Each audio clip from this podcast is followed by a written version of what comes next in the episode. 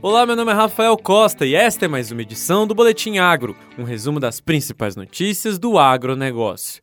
A Secretaria de Comércio Exterior divulgou dados que mostram que, apesar de um recente recuo, o Brasil segue embarcando bons volumes de soja para o exterior, algo em torno de mais de 477 mil toneladas do grão. No entanto, uma queda significativa no valor dos prêmios é o que anda preocupando os produtores. Quem vai nos explicar os motivos dessa diminuição é a jornalista Carla Mendes, do Notícias Agrícolas. Bem-vinda, Carla. Muito obrigada, Rafael. Realmente, essa questão dos prêmios preocupa o produtor brasileiro de soja nesse momento já que ele não tem apoio dos preços no mercado internacional, ou seja, na Bolsa de Chicago. As cotações, inclusive, nesta terça-feira, perderam mais de 1% e ajudam a pressionar ainda mais os preços no Brasil. Essa queda dos prêmios, Rafael, ela é atribuída a uma menor demanda por soja nesse momento.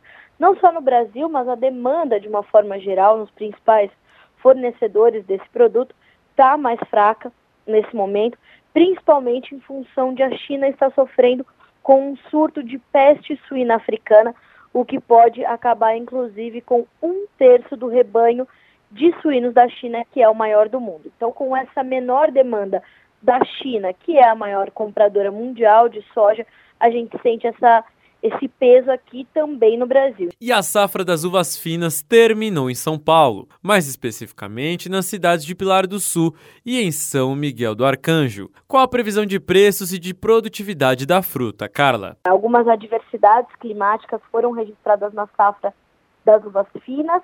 Uh, em março, as chuvas geraram perdas uh, por podridão e entre esses outros problemas também então a gente teve ali essa situação de uma oferta menor, né?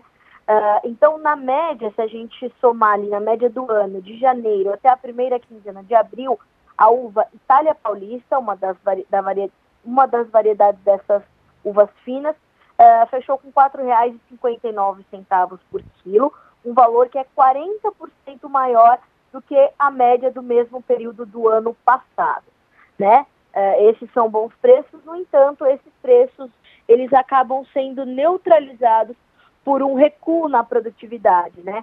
Em alguns locais, a produtividade recuou até 34%, uh, e realmente ajudou a prejudicar ali o calendário de oferta da fruta. Perfeito, Carla. Obrigado pelas informações. Até a próxima. Eu que agradeço, Rafael. Até a próxima. E para quem quiser saber mais sobre agronegócio, www.noticiasagricolas.com.br. Esse foi mais um Boletim Agro. Muito obrigado a todos.